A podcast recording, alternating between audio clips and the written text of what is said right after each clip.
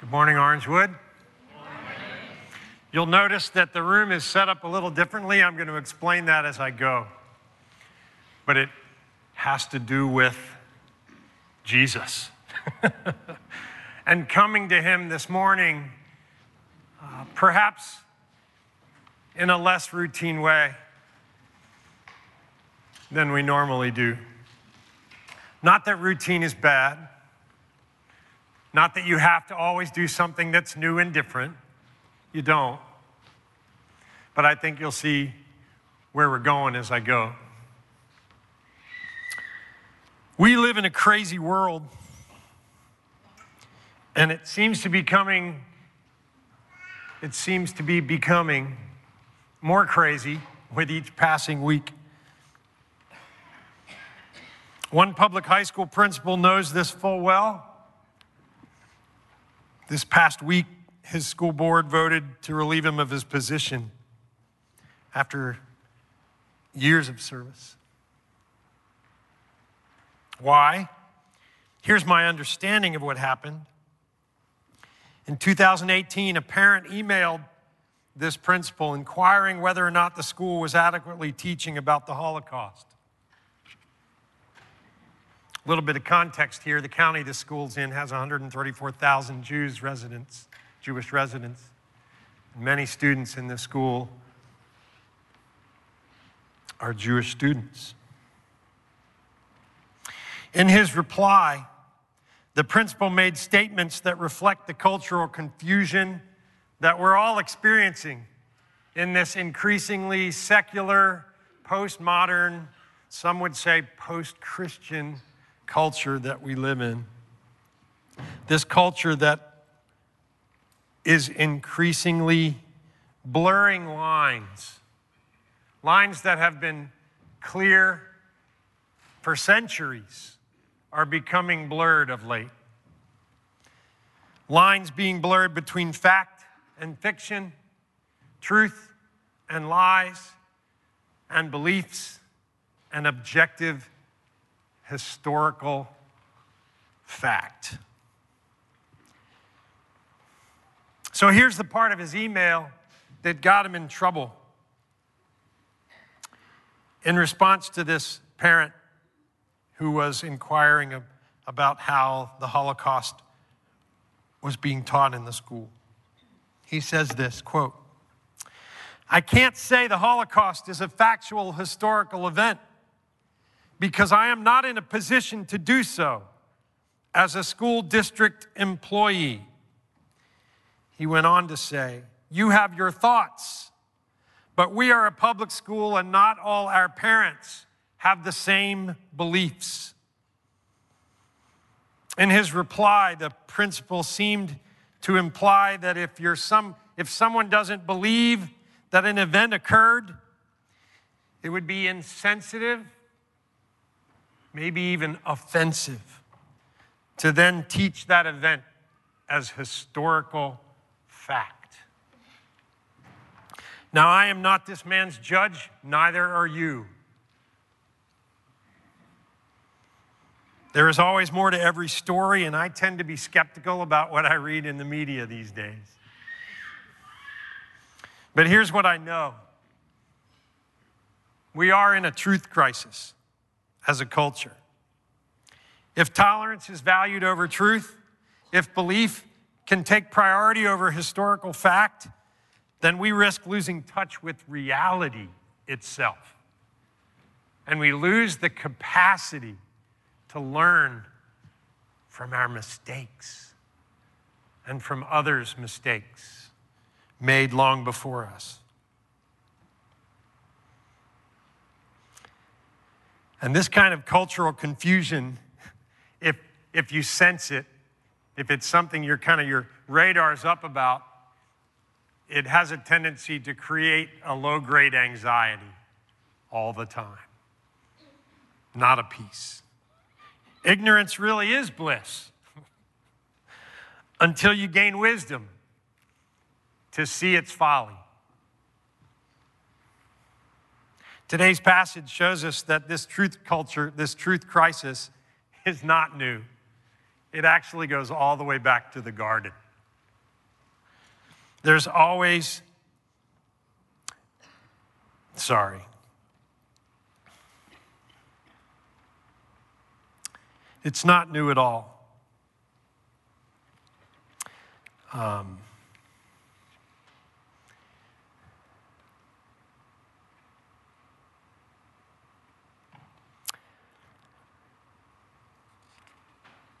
this passage deals with unbelief. It's kind of a hard, unusual topic to talk about in a church full of people who have chosen to come out on Sunday morning to worship God.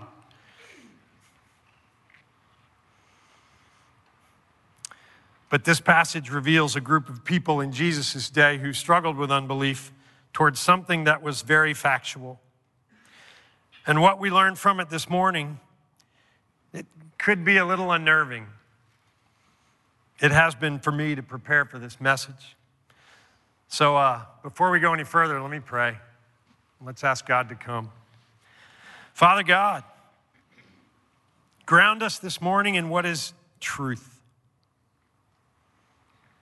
Root us more firmly in your peace that passes even our own understanding. Holy Spirit, come and have your way with us in this room this morning. Blow with a fresh wind. Lead us deeper into the restoring power of the good news of Jesus. Reveal how you would have us respond to what you want to say to us through your word this morning. Move us from deeper understanding to faithful action. Father, would you enable us, please, to follow Jesus even today? We pray this in Christ's name. Let me read the text. It's Mark 6, verses 1 through 14. It's actually 14a, not the whole verse of 14. So hear God's word. He went away from there and came to his hometown. This is speaking of Jesus. And his disciples followed him. And on the Sabbath, he began to teach in the synagogue, and many who heard him were astonished, saying, Where does this man get these things? What is the wisdom given to him? How are such mighty works done by his hands? Is not this the carpenter, the son of Mary, and brother of James and Joseph and Judas and Simon? And are not his sisters here with us? And look at that next phrase. And they took offense at him. And Jesus said to them, A prophet is not without honor except in his hometown and among his relatives and in his own household. And he could do no mighty work there except that he laid his hands on a few sick people and healed them and he marveled because of their unbelief. And he went about among the villages teaching. And he called the twelve and began to send them out two by two and gave them authority over the unclean spirits. He charged them to take nothing for their journey except a staff, no bread, no bag, no money in their belts, but to wear sandals and not put on two tunics. And he said to them, Whenever you enter a house, stay there until you depart from there. And if any place will not receive you and they will not listen to you, when you leave, shake off the dust that is on your feet as a testimony against them. So they went out and proclaimed that people should repent. And they cast out many demons and anointed with oil many who were sick and healed them. Verse 14 King Herod heard of it, for Jesus' name had become known.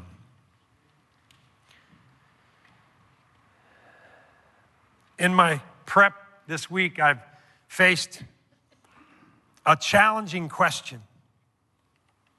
And this is the question Does Jesus ever marvel at my faith in the gospel of grace? Has my exercising my faith in the gospel ever marveled my Savior? I'll explain how I landed there as we go. This passage today really easily breaks into two stories. Story one tells us of Jesus visiting Nazareth with his disciples, his hometown. It describes just how the people of Nazareth responded to Jesus, and it describes how Jesus responded to the people of Nazareth. And then story number two tells us what Jesus did next in response to what happened in Nazareth. So let's begin to unpack story number one. Jesus has returned to his hometown with his disciples. He goes into their synagogue and he begins to preach. We don't know the particular message he taught, but we do if we look at the context of all of his preaching opportunities up to date. We know that very, very likely in this synagogue of his youth, imagine that, Jesus, a man, is standing and teaching. And it's very likely this is what he had to say. The kingdom of God is at hand because the Messiah King is here. All of the messianic prophecies have been fulfilled in me.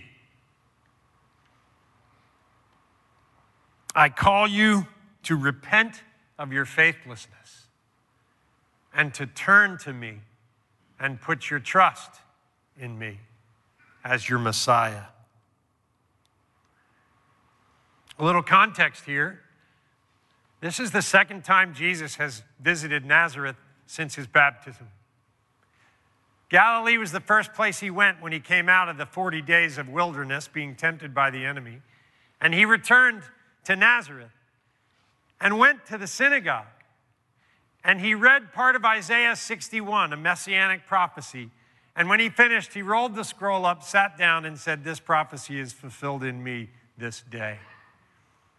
And then he said a few other things that actually uh, were convicting to those in his hearing in the synagogue. And he challenged the Nazareth people in the synagogue with their unbelief, with their lack of faithfulness. You know what they did? This is the first visit. You know what they did? They were incensed, they were angry. And they took him outside the city to kill him. And miraculously, it says Jesus walked away. I love that. Now he's back. This time, not alone, this time with his chosen disciples. They're not there as bodyguards, although they probably functioned in that capacity in this story. They were there as his followers. He's the rabbi, they're his pupils and they're his witnesses. They've witnessed everything he's done up to this point, everything he said. So, up until this point, when Jesus went into a city, he attracted multitudes, crowds gathered around him, so much so that he and his disciples couldn't even eat. Houses were filled, roofs were torn off, Everywhere he went, he couldn't get away from the crowds. Now he's back in his hometown. Look what's not present no crowd. His town people, his relatives, his family, they continue to resist his message and his messiahship. In fact, they're deeply offended by him. And here's what's interesting they're amazed at his teaching. They recognize that he preaches with power and authority, but they will not submit to it. They believe that he's done miracles. They recognize that through his hands he's done amazing, miraculous things from healing lepers to restoring paralytics he even raises from the dead. They acknowledge his miraculous abilities, but they refuse to recognize him as the Messiah. It's too scandalous for them to believe that this hometown common man could possibly be the Messiah. They've known him since he was wet behind the ears. They've watched him grow up with their own children. He's from a humble family. He perhaps was born by an unwed mother, conceived by an unwed mother. Humble training, humble occupation. Just who does he think he is? To now show up in our synagogue and call us to repentance. The audacity of this man. There's no way he's the Messiah. Have you ever heard of the expression familiarity breeds contempt? It's an old one. It refers to extreme knowledge or close association with someone or something that leads to a loss of respect for them or it. Familiarity breeds contempt. Well, familiarity has bred dangerous amounts of contempt for the people of Nazareth towards Jesus. They're not open to being persuaded by him. They're not open, even in the view of objective historical evidence being lived out in front of them. In verses 5 and 6, it says this, and he, Jesus, this is stunning. He could do no mighty work there, except that he laid his hands on a few sick people and healed them. And then, verse 6 he marveled because of their unbelief. Due to the unbelief of the people of Nazareth, Jesus was unable to do mighty works there. What does this mean? God's not powerful enough to heal people? That's not what it means at all. God can't do anything. Do you know that? Maybe I should change that. God can't do everything. What can He do? God will not do anything that is counter to His nature. And Jesus, we know, will not do anything unless His Father wills it first, because Jesus is walking in complete submission to His Father. So, what does it mean that He could not do any mighty work here? God can't act against his own nature. It is against God's nature to respond redemptively to an arrogant, prideful, rebellious, resistant person who is cold and hard hearted towards God. It is our Heavenly Father's nature to respond to a broken and contrite sinner's movement towards Him. A heart that's repentant for sins recognized, and God lovingly, graciously moves with redemptive and restorative works. Tim Keller puts it this way. Says this Jesus' miracles were not magic tricks designed to prove how powerful he was, but signs of the kingdom to show how his redemptive powers operate.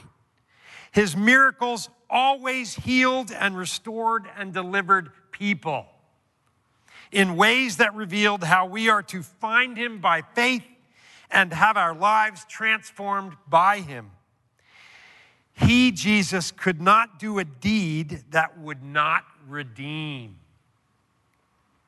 So Jesus healed people as a gracious outpouring of a loving Father to one who was truly, truly turning from their sin and turning to God through faith in his son Jesus, with all humility and brokenness, yielding themselves, offering themselves in total reliance upon God's grace, his mercy, his patience, his enabling. Jesus couldn't do mighty work in Nazareth. Why? Because of their unbelief. And in verse 6, it says that Jesus marveled at the unbelief of the people in Nazareth. I want to point out to you that there's only two times in the gospel when Jesus marveled. Only two.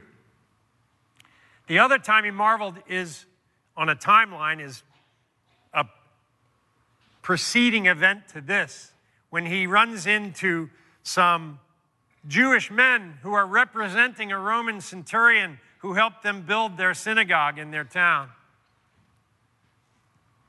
And they tell Jesus that he has a sick servant that he would like Jesus to heal. And so they come with him, and as they're coming to the centurion's house, servants come out. The centurion never speaks to Jesus.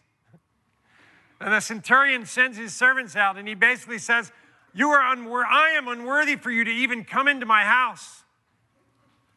But I believe in you and I understand how authority works. Say the word and let my servant be healed, for I too am a man set under authority, with soldiers under me, and I say to one, Go, and he goes, to another, Come, and he comes, to my servant, Do this, and he does it. When Jesus heard these things, he marveled at him. And turning to the crowd that followed him, he said, I tell you, not even in Israel have I found such faith. Certainly not in Nazareth. So, two times Jesus marvels, both times as a reaction to people's faith or lack of faith therein to himself. So I return to my question Would Jesus marvel at my trust in him this morning or my unbelief? Which? That's a challenging question. Have I allowed familiarity to breed contempt in my spirit? Have I become too familiar with Jesus, with the gospel, with Bible stories? Have I become too familiar with our style of worship here? How I worship, where I sit when I worship, with those I sit when I worship, how long I worship? Have we become too familiar with our songs, with our creeds, with our confessions, with taking communion on the first Sunday of every month, the way we take communion every first Sunday of every month? Listen, this is one of those things that you are more susceptible to the longer you've been in church. Familiarity breeds contempt. Is unbelief subtly, gradually, increasingly working its way into my heart because I am not aware?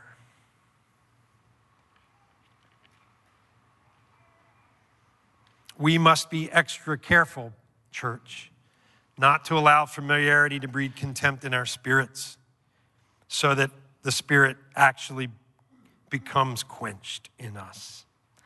What if his words, what if the Bible no longer captivates you?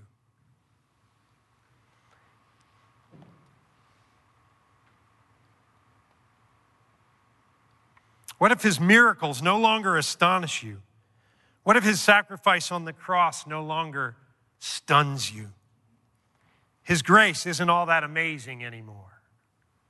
Oh, church, may we be careful and may we repent afresh even this morning.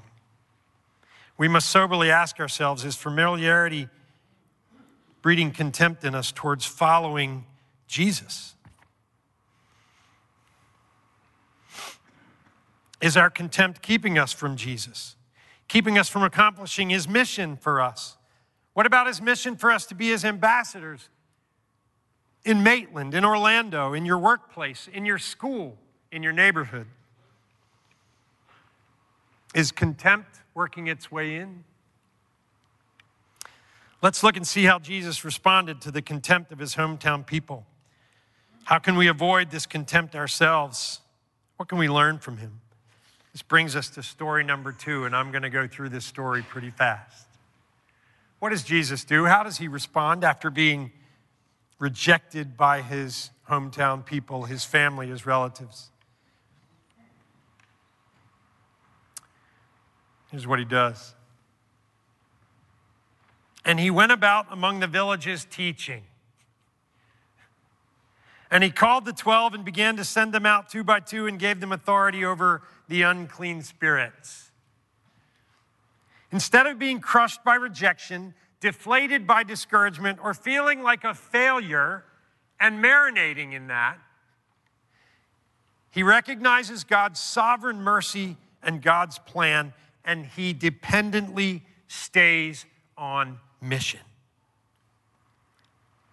He refocuses on sharing the love of God in word and deed with others outside of Nazareth. He leads and goes to other towns and other synagogues and preaches God's truth to them. He doubles down on his mission. He sends out his 12 in pairs. Do you understand? What does he do when he's so utterly rejected by those that should have received him? He multiplies his mission by six, sends the 12 out in pairs to be his ambassadors, to preach the gospel and call people to repent. And he gives them interesting instructions. He tells them this go in pairs. Listen, when you go into mission, go with a team. This is not something you do solo, you do it with others. We do God's mission in teams, together, with one another. And then he says, travel light. Travel light. Don't be encumbered by the trappings of this world. Divest yourself. Unload what is keeping you from moving. For us, that means get freed up, freed up from the idols of our culture, your addictions to stuff, to food, to substances, to spending, to sex, to approval, to religious behavior, whatever it is. Get freed up. Repent of those things that you must have in order to be okay that are not Jesus. So he says, Go unencumbered, divest yourself. And then he gives them their job. You know what it's to do? Share Jesus and call people to repent. That message never changes. Repent and believe. Do redemptive good works through serving others with those less fortunate, particularly in view. And then lastly, he says, expect contempt towards you, expect to be rejected. And then he mentions persecution. Wow. That means that if you're on mission, some will have contempt for you. It means some will actively work against you. And it may mean that some may even try to kill you. Never rule out the possibility of giving up your life for the sake of Christ. We only ultimately live for what we're willing to die for. And we are called to live for Christ. So this morning, listen, we have an opportunity to come to the Lord's table again, and we're going to do it differently. This isn't going to be forced on anyone.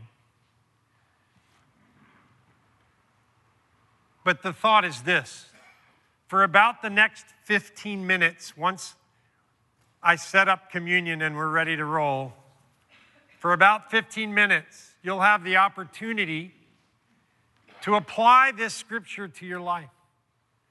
And if God in any way has convicted you that you have become too familiar, that familiarity has bred contempt with you, with things of God, with church, with His Word, with Jesus, with the cross, and routine aspects of worship have actually become so ingrained. These traditions, some of the traditions about how we worship, they're more important to you than Jesus. Maybe. So come to this table this morning. Come to the table, but come with a freshly repentant attitude. How might you do that differently this morning? Two prayer stations are available. You're going to have 15 minutes to take communion. In that 15 minutes, I encourage you, I ask you to consider what is the Holy Spirit leading you to repent of this morning?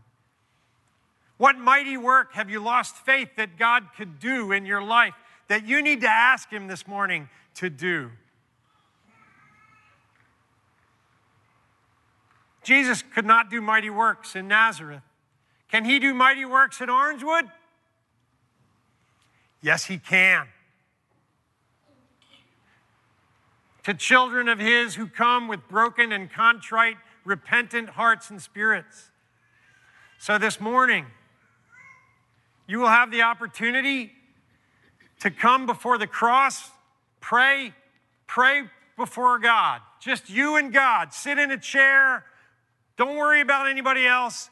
Come and do business, special business with God. Kneel at the cross. There's two cushions here.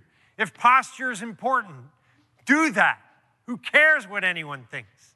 Come to Jesus with a contrite and broken heart. Confess your sins to Him. Re up your faith in Him as your Lord, as your Savior, as the Messiah King of a coming kingdom. Maybe you're in this room and you know you have cancer, and no elder in this church knows it. And something inside of you is kind of embarrassed to say, Elders, would you anoint me with oil? I want you to come. Consider coming. We'll have elders down here to pray and anoint you with oil and pray over you if you have any illness. That's what the Bible tells us to do. We should do it regularly. We're doing it this morning. Come and have an elder pray over you. If your marriage is falling apart, if you're struggling with pornography, if there's some sin in your past you've never told anyone and Satan has a hold of you because of that, come and confess to him. Come afresh to the Lord's table, renewing your commitment to Him as your King, as your champion, as your Savior, as your Master. And then receive the elements. Does that make sense? Break your routine. Now, listen, this is not about guilt manipulation. Do you have to get up out of your chair for God to meet you right where you are to do His work? Absolutely not. That is not the point. But if you're stuck in your lethargy, if you feel convicted that you need to get out of some ruts, maybe religious ruts, maybe irreligious ruts, then do something different this morning as an act of faith before God and come. Elders, I've asked some elders and staff and some ladies to come and be available to pray with you if you come down. Maybe nobody comes. Maybe lots of you come. It's not the point. But I've asked elders and some staff to come up. Now's the time. Come on up. Um, elders that are going to administer the elements at the communion tables, come on up.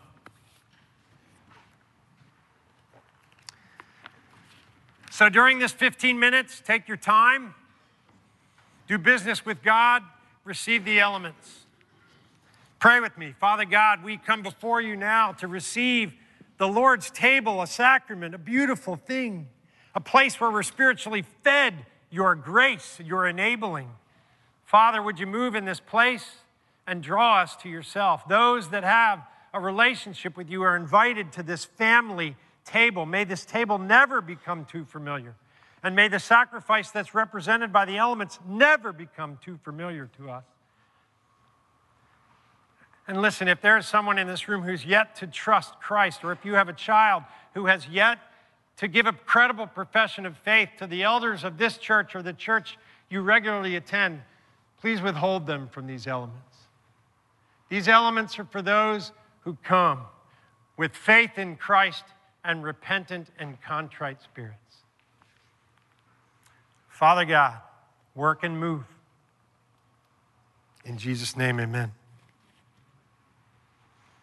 On the night that Jesus was betrayed, he took bread, and when he'd given thanks, he broke it and said, This is my body, which is for you. Do this in remembrance of me. In the same way, also, he took the cup, and after supper, saying, The cup, this cup, is the new covenant in my blood.